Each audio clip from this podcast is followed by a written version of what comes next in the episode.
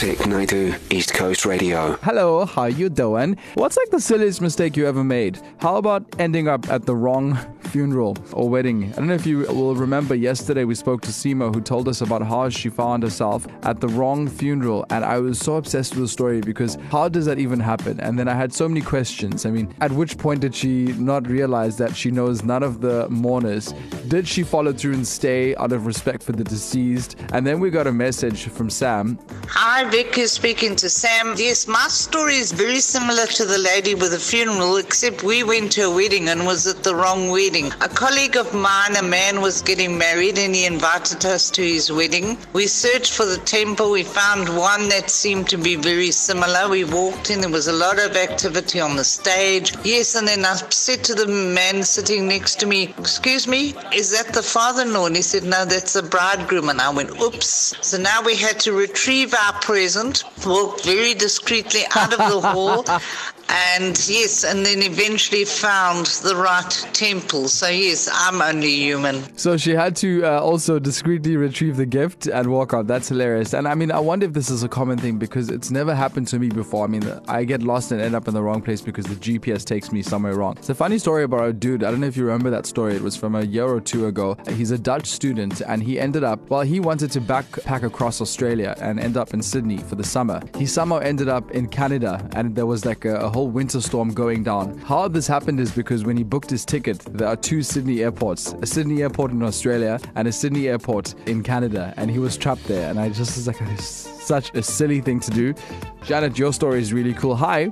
Hello. How are you, Janet? I'm fine, thanks, and you? Janet, you got lit at someone's party. Tell us about this. This is why I love year-end functions. I was walking in Westgate, so I was walking past Capitec Bank. So I saw this whole lot of people having fun and they were having a party. Then I went into the into the party. They gave me drinks, something to eat, and we sat there for such a long time, like three hours. Then one person came to me and asked me, you know what's happening here? And I said, no, I don't. And then the president said, no, we're having a year-end party. And I was so embarrassed, I stopped eating and I put down the drinks and I was about to walk out. And they said, no, you can stay and have fun. Then I became friends with the staff there. Then I, when I go to town, I normally pass there and say hello to them. Okay, so you're not working there. I thought maybe that I've given you a job afterwards. But listen, when in your mind you walked in there, you thought that this was a, probably a restaurant. Like, at what point did you think that you were going to drink and eat the food and not know how much it costed and you were going to order and then the orders, you didn't even order, like they just gave you the stuff? I mean, what, what how? I have so many questions. No, I just walked in. I thought it was just like a, a Welcome party for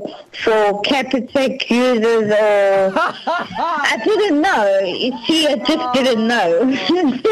Yeah, but it sounded like you had an awesome party. Janet, thank you so much. Uh, that's hilarious. Got a couple of messages through about people who have ended up at wrong weddings, wrong funerals. There was a funny story that I also saw is that someone commented on our Facebook. Belinda said that she's a baker. She baked a wedding cake for a couple. They gave her the address and she followed it on her GPS. Uh, somehow she got to the venue, delivered the cake, and then left. When the reception was about to start, her sister, who was also on the guest list and attending the wedding, asked where the cake was. Apparently, there were two venues at the same address, and someone had two wedding cakes. Kashmika, Hi, hi, how are you? I'm fine, thanks, and you? I'm very good. Speaking of weddings, tell us your story. Your, your sister actually scored. Yes, she did. So it was about 10 years ago, and at her wedding, um, there was a double venue. So there was a hall at the bottom and there was a hall at the top. So as my sister arrived in her bridal car and uh, all the family arrived, we had our wedding photographers taking our pictures. And then we had this very overactive guy in between our space. And every time we took a breath, I think he clicked a photo. and I'm looking at my dad, I'm like, who is this guy? Because we knew who our photographers were because they were at our pre-wedding uh, celebration. And my father was so confused, and then he went up to our photographer and like, hey, who is this guy? And then our photographer went up to him and was like, uh, you know, uh, we like don't know who you are, like we are a bit uh, confused. And then he realized that he was taking our pictures of the wrong bride, and his contract was actually the hall on the upstairs. Your sister was So- the wrong bride. Yes, my Okay. sister was the wrong bride, he was taking our photos for. so ten years later, we still laugh about it. But you know, that was a, that was the most chaotic thing we've ever experienced. Even her gifts and her wedding wishing flowers and everything got swapped to the bride upstairs, and things from upstairs Oh. got downstairs. So it ended up being a happy occasion, but a lot of laughs and memories made in between. I, I suppose, I mean, uh, and you can expect that sort of thing to happen at a wedding. Like, uh, a wedding is not perfect if something doesn't go wrong. Also, like you say, nice memories, and maybe also not have the same, uh, two different weddings at the same venue.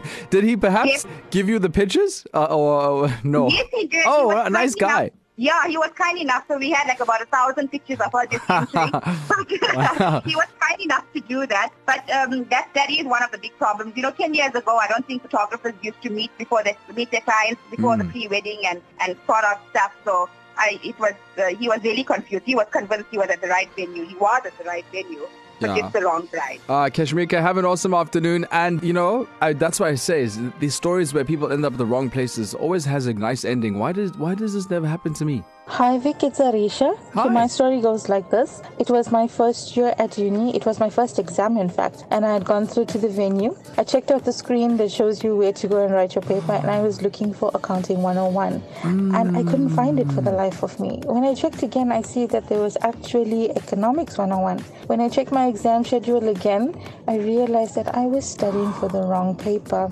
Suffice to say, I went into the exam room to write an economics paper when I was actually prepared for accounting. Suffice to say, every answer on that exam paper was a supply and demand graph. That is terrible. So not only did you not end up at like I thought where the story was going is that you ended up in the wrong exam room. You opened up the script and it was like, actually, hang on, this is not my exam, not for me. But you were supposed to write an accounting and an economics test, and you mixed up the days. That is terrible. Vic Naidu, weekdays 1 to 4 p.m. East Coast Radio.